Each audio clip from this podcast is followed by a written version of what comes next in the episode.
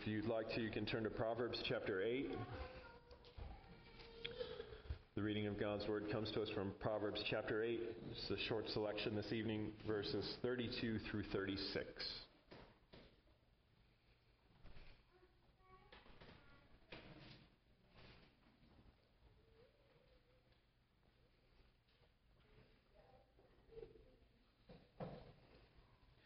Lend your attention, this is the very Word of God. And now, O sons, listen to me. Blessed are those who keep my ways. Hear instruction and be wise, and do not neglect it. Blessed is the one who listens to me, watching daily at my gates, waiting beside my doors. For whoever finds me finds life and obtains favor from the Lord.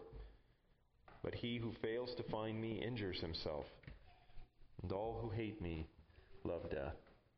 Thus far the reading of God's Word. Join me in prayer as we ask His blessing on the reading and the preaching of the Word.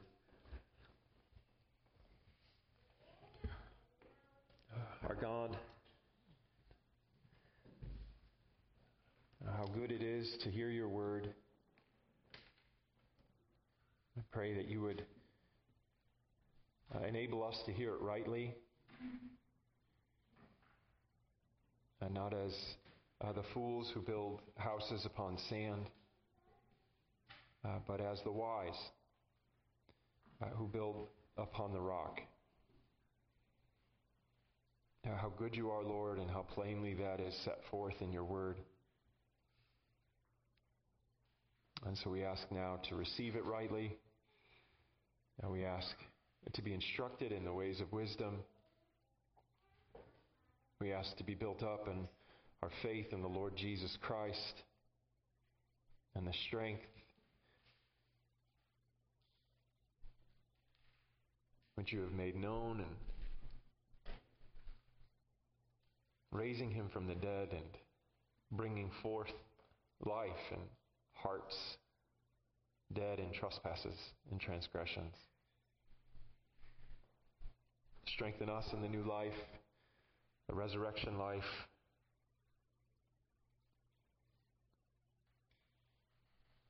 Create in us a love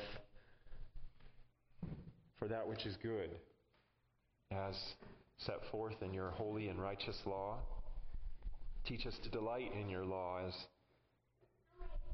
the psalmist of old, and as the Lord Jesus Christ instructs us now, leading us in the paths of righteousness for your name's sake. We ask that you would do these things, for we ask in Christ. Amen.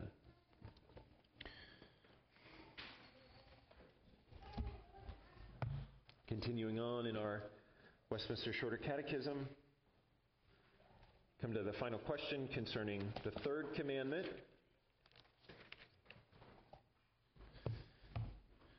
So I'll read Exodus chapter twenty, verse seven. This is the word of the Lord.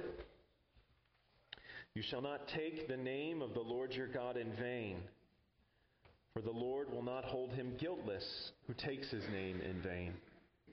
Thus ends God's word. Westminster Shorter fifty-six asks, what is the reason annexed to the third commandment? The reason annexed to the third commandment is that however the breakers of this commandment may escape punishment from men, yet the Lord our God will not suffer them to escape his righteous judgment. Amen. We've seen that we do well not only to pay attention to the content of what God commands, but the reasons which he affixes to the particular commandments. And we see here uh, yet another reason um, why we are to heed uh, this third commandment, the commandment itself being, you shall not take the name of the Lord your God in vain. And then the reason for the Lord will not hold him guiltless who takes his name in vain. I want to make three observations. First, we're struck that God takes things seriously which we might give little regard. Just because we regard something as a trivial matter does not mean that it indeed is trivial. And we gave a host of examples of what this commandment has in mind, what it means to take the Lord's name in vain. And we said that the most immediate context was in the context of a vow or an oath, where one summoned God to witness to the content, the truth, the certainty of what was said, and then disregarded that. We said there were other instances as well which clearly came under the purview of this commandment. Blaspheming the name of God, which means taking the name of God or taking the acts of God or taking the revelation of God. Weighty matters, all. Matters of eternal importance.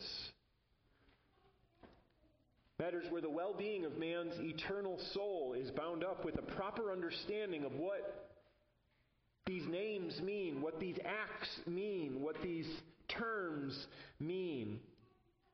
We said a blaspheming of these things is treating with lightness that which is grave.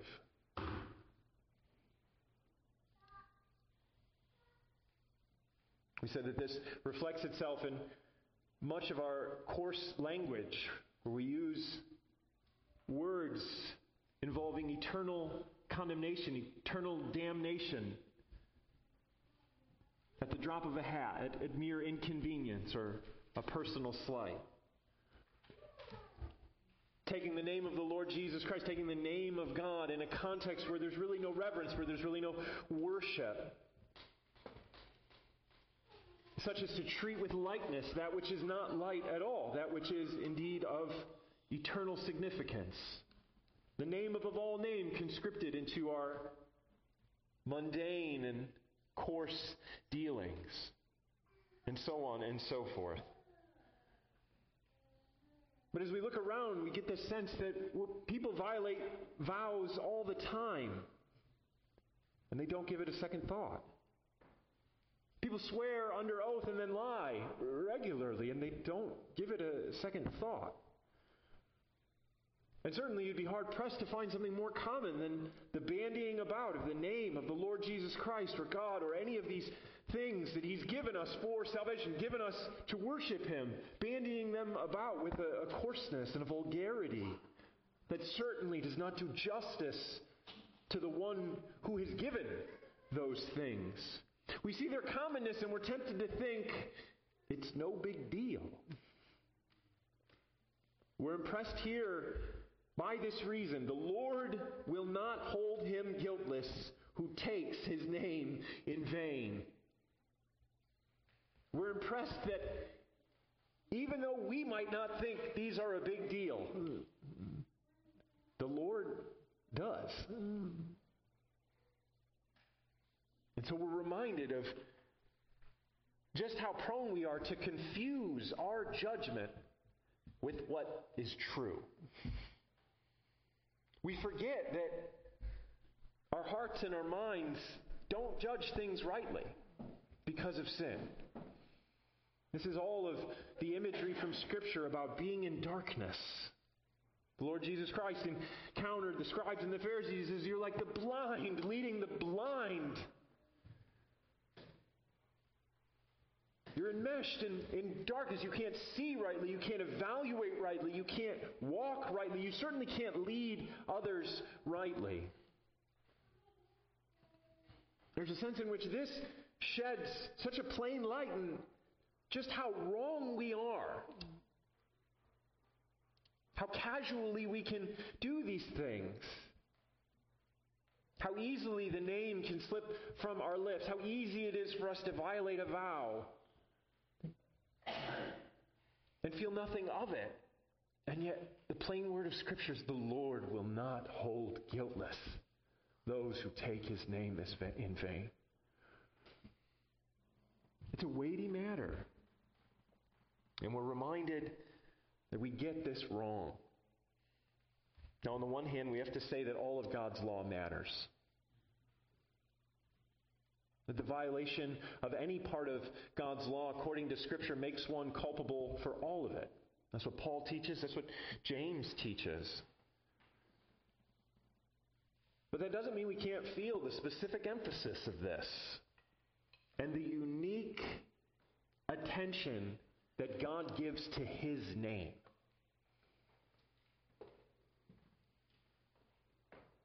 God is remarkably concerned with His name. Now, I assure you, this is not vanity. This is not pride. God is concerned with His name because God is concerned with what is true. God is concerned with His name because God is concerned with creating true worshipers.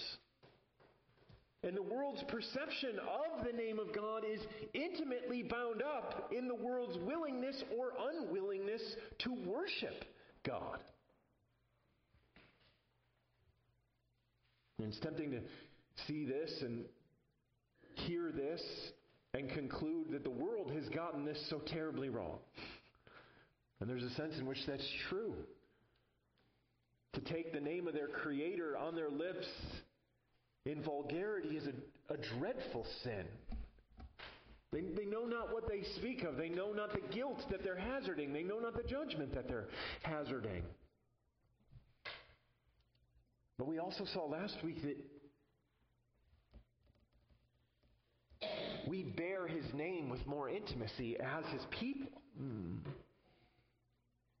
And so there's a sense in which our mishandling of the name, our taking of the Lord's name in vain is doubly egregious.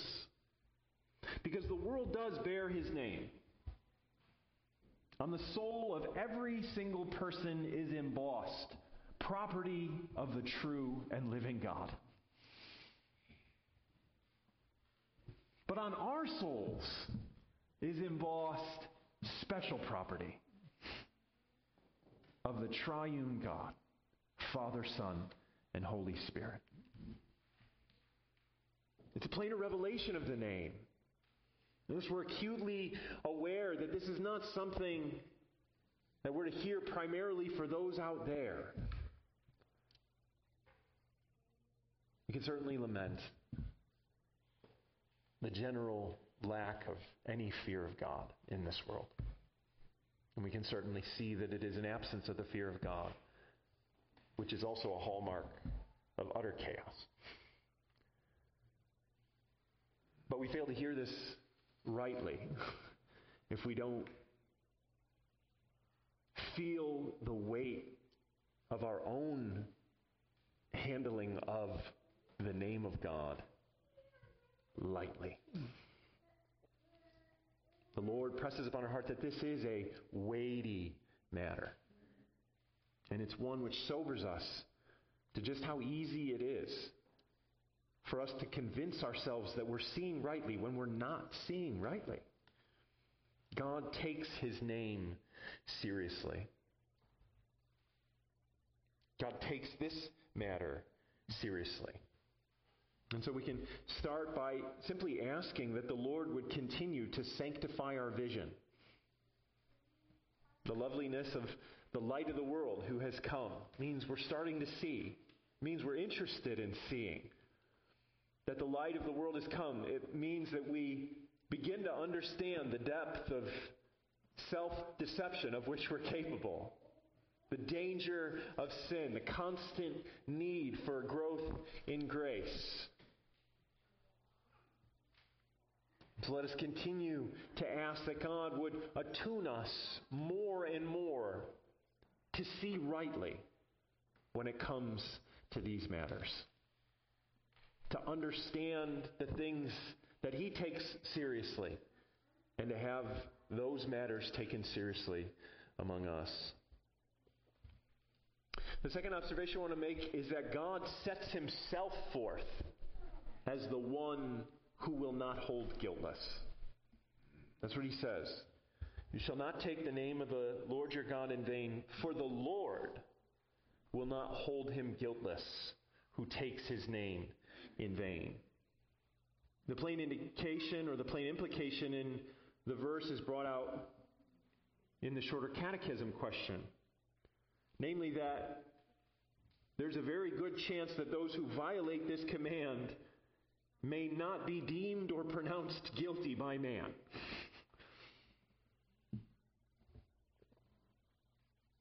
And by this, the Lord is inviting us to picture, I think, at least two different possibilities. The first is that oftentimes the nature of this crime aren't discoverable by man.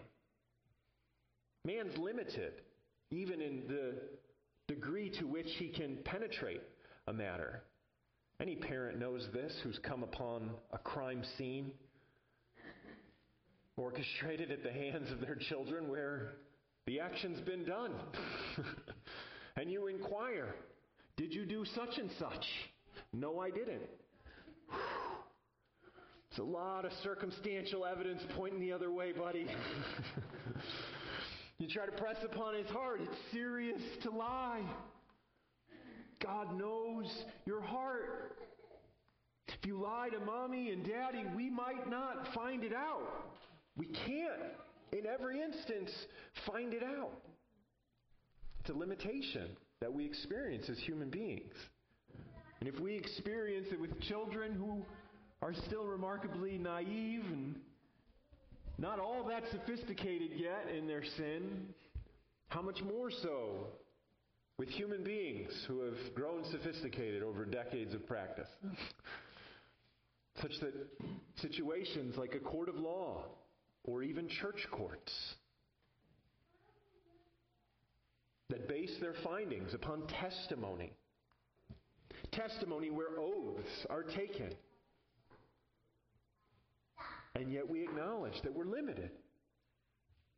Even human justice in the most ideal sense is limited in terms of how far out it can search a matter. It can know a matter. But the Lord here would not have us despair. And so that excellent lesson that you try to teach your two-year-old, your three-year-old, buddy, you might lie to me. I might be deceived, but there is no deceiving the searcher of hearts.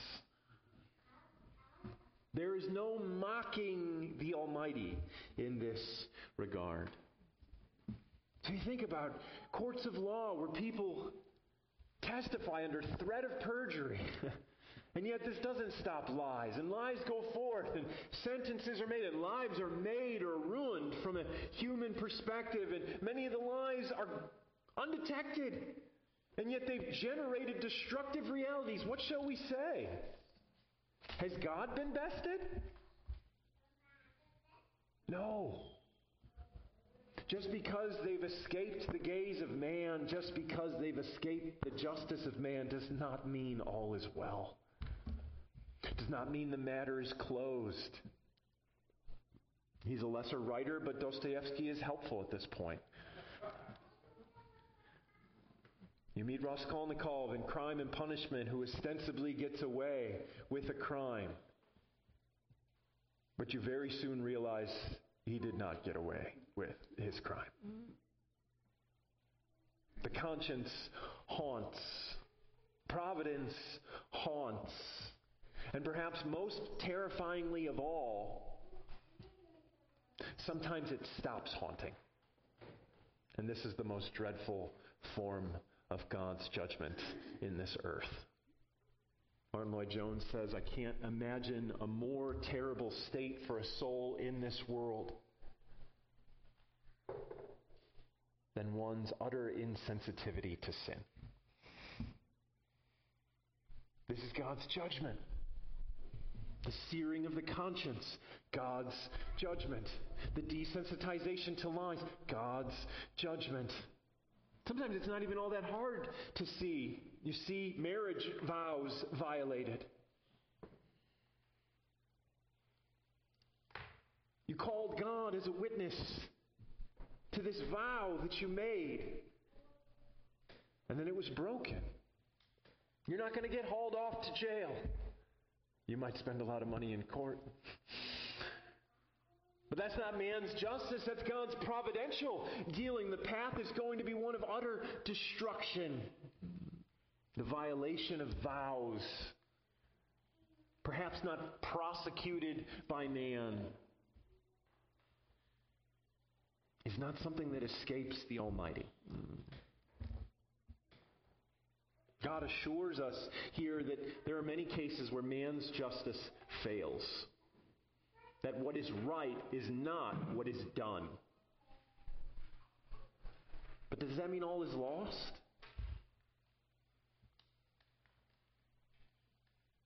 Does that mean God's justice is mocked?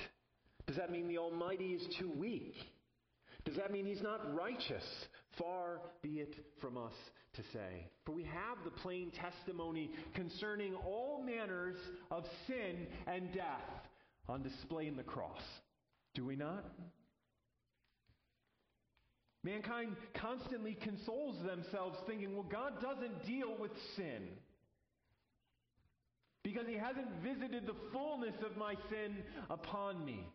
Now, partly, they just don't have the eyes to see the way God might be visiting their sin upon them.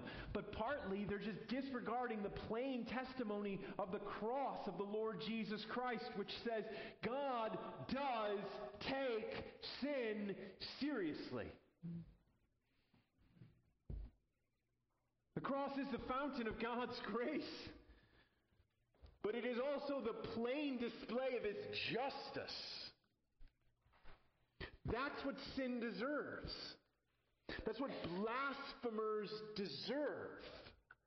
That's what all sin will receive outside of the Lord Jesus Christ. For the one who does not bear the name of the Lord Jesus Christ in truth is a blasphemer, and God will not hold that person guiltless. And the truth of it is on display in the cross of the Lord Jesus Christ, where he publicly testified to the world that sin will be punished, that justice will be meted out. And this is a remarkably sobering call for sinners, isn't it? Which means it's a remarkably sobering call for you and for me, because we are sinners.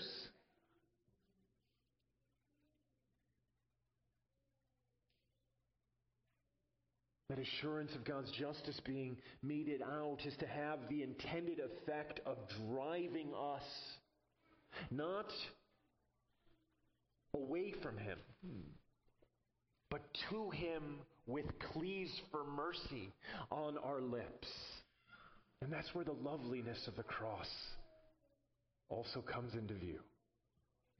For it was the plain testimony of his justice, but it was also the plain testimony of his mercy. God will not be mocked.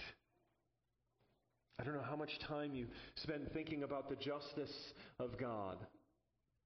But the astonishing fact is, is that at the end of all things, all sin, every single transgression will be accounted for, either in the cross of the Lord Jesus Christ or in the particulars of justice that he metes out to those who refuse the gospel. God will not be mocked. The excellencies of who he is is infinitely just. Has already been shown in the cross, but will be writ across the cosmos on the day that Christ returns. The Lord assures us that just because someone escapes human justice, it does not mean that he escapes God's justice. Just because someone sins indifferently against the Lord and is not immediately struck down, by no means proves that that person is innocent. We should probably pause here to rejoice at how patient God is, shouldn't we? This is what Paul says: do you presume upon his kindness and his patience, which was intended to lead you to repentance? We considered the restraint of God's judgment even on display at the very beginning with Adam. How he did not visit the fullness of his transgression there, but did indicate the severity of his sin, did pronounce curse, and yet stayed the hand in that Adam was not thrust into eternal perdition at that moment, which is what sin deserves.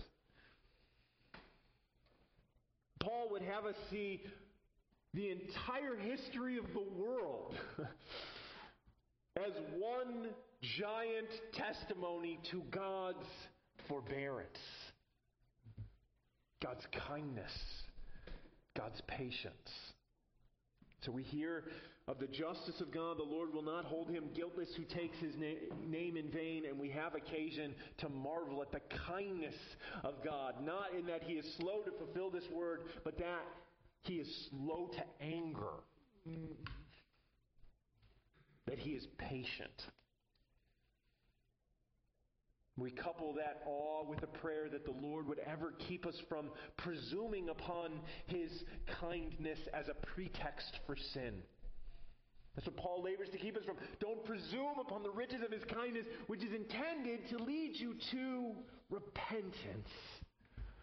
A true apprehension of the Lord's goodness, mercy, kindness is never to be exploited to continue in sin. But it is always to be understood as that which dissuades from sin, which brings a turning from sin. But the assurance here that God will not hold him guiltless who takes his name in vain also attunes us to another strand in Scripture, namely that God's judgments are at work in this world, even though they might be difficult to see. That's what Romans one clear, plainly says. That there is a day of judgment and there is a day of wrath, but there is also a very real sense in which in time and space, history itself is making known God's judgments and his wrath. Paul says this plainly, that we are the savor of Christ. To those who are being saved, we're a savor of life unto life. To those who are perishing, from death unto death. That the sinner who is hardened, the sinner who is plunging further into sin, in a very real sense, is an object of wrath at that time.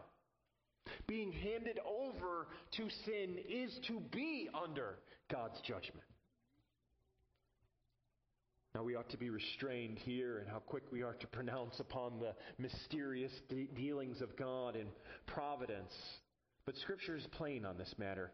And it's worth pointing out because we have a tendency to think that God is something like the God of the deists. That he's not active. That man is the real agent of action in this world. Don't we have a tendency to think that way? That history is really just the outplaying of what man wants. This stage upon which one sinner's will is replaced by another sinner's will, and the more influence a person has, the more that person's sinful will is given as that which ultimately causes things. Romans one would have us acknowledge all of that, but see something more going on. See the rising and the falling and the hardening and the giving over as God's just dealings with man. God is active. And I'm convinced that on the final day, we're going to see. We're going to see the plainness with which God's just and merciful dealings were controlling everything. Though now it is difficult for us to see.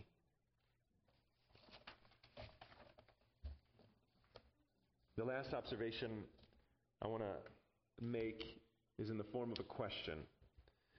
Why does God put himself forward here uniquely as the one who will not hold guiltless? It's interesting.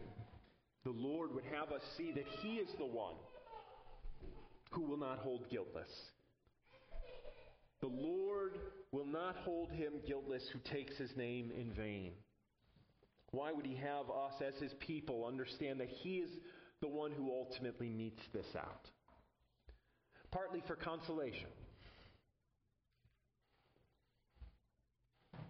I don't know if you've ever been in a situation where injustice seems to take the day, but that's really difficult. It's really difficult. You feel helpless. You feel like the world is crooked, bent, upside down. There's a powerlessness to it.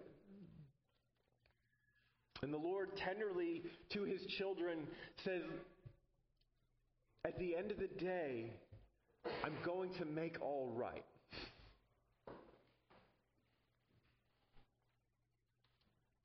The dreadful word that the dreadful world that emerges as man takes the Lord's name in vain regularly, very often creates destructive realities in which God's people are enmeshed. And He would not have us sink into despair. He would once more point us to the Lord Jesus Christ, assured that God's mercy and God's justice are unassailable. And He would have us take heart. But He would also have us postured with a proper fear of the Almighty. The sinful heart consoles itself frequently that as long as nobody else sees, then it's not really wrong.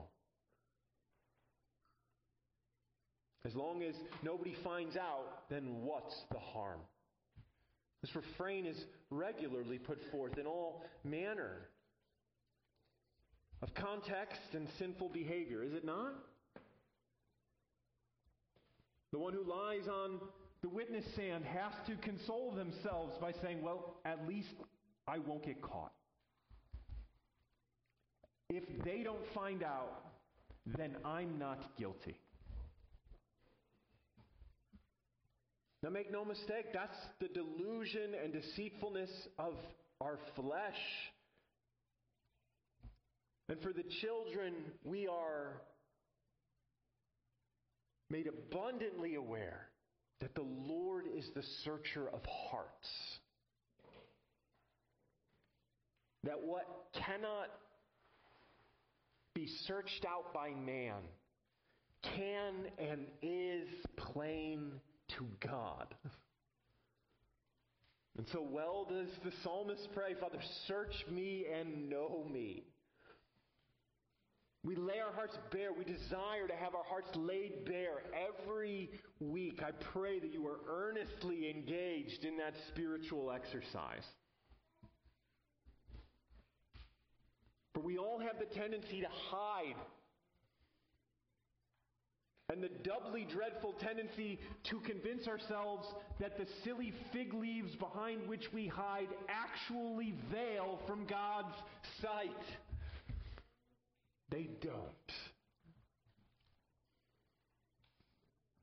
Spoiler alert to the children, I know when my kids are lying.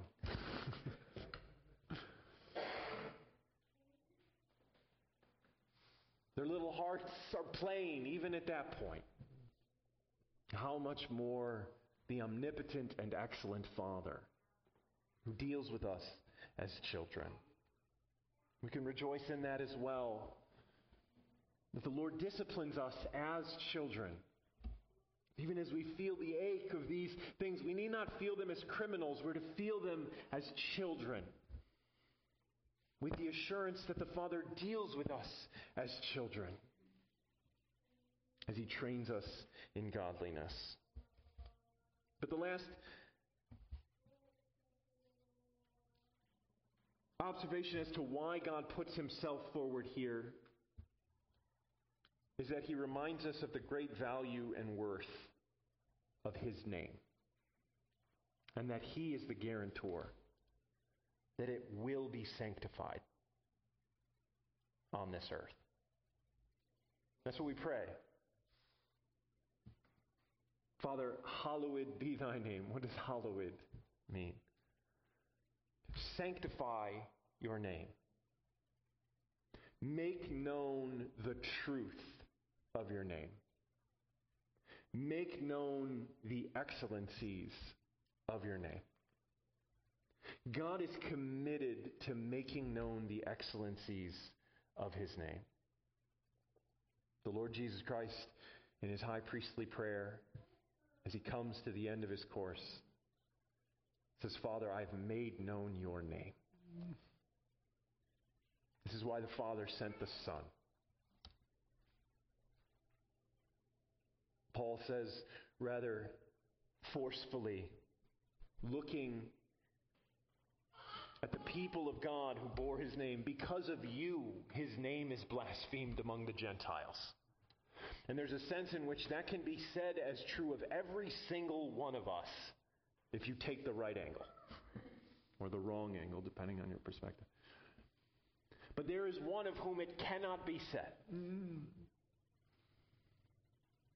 God's name is not blasphemed among the Gentiles because of the Lord Jesus Christ. For in the Lord Jesus Christ, we have the perfect display of the name. The one who only ever acted in justice. He did what was right. He said what was right. He said what was true. He didn't shrink back in fear, but who also was adorned with otherworldly mercy. He drew near to the lowly, drew near to the outcast, called sinners unto himself, and broke their hearts in the light of his goodness, in the light of his holiness, and restored them with his cleansing touch. Because of the Lord Jesus Christ, God's name is magnified in the earth. And we pray, sanctify your name, O Lord. We're praying a number of things. But one of the things that we're praying is that the Lord would open more and more eyes to see the excellencies of the Lord Jesus Christ, who is the true revelation of the name of our God, and in which and in whom there is salvation. Let's pray. Our great God, we give you thanks for your commitment to extol your name, to make known the excellencies of who you are in justice and in mercy, in the forgiveness of sinners and the leading forth in righteousness. Father, we acknowledge that we don't see rightly things that are deemed trivial to us are of utmost importance to you. And so we ask, Lord, that you would pardon us and that you would teach us, that you would strengthen us, that you might create in our hearts an earnest desire to see your name magnified as Christ is proclaimed and as we bear witness to him in our words and in our lives by the power of the Spirit. For we ask in Christ's name, amen.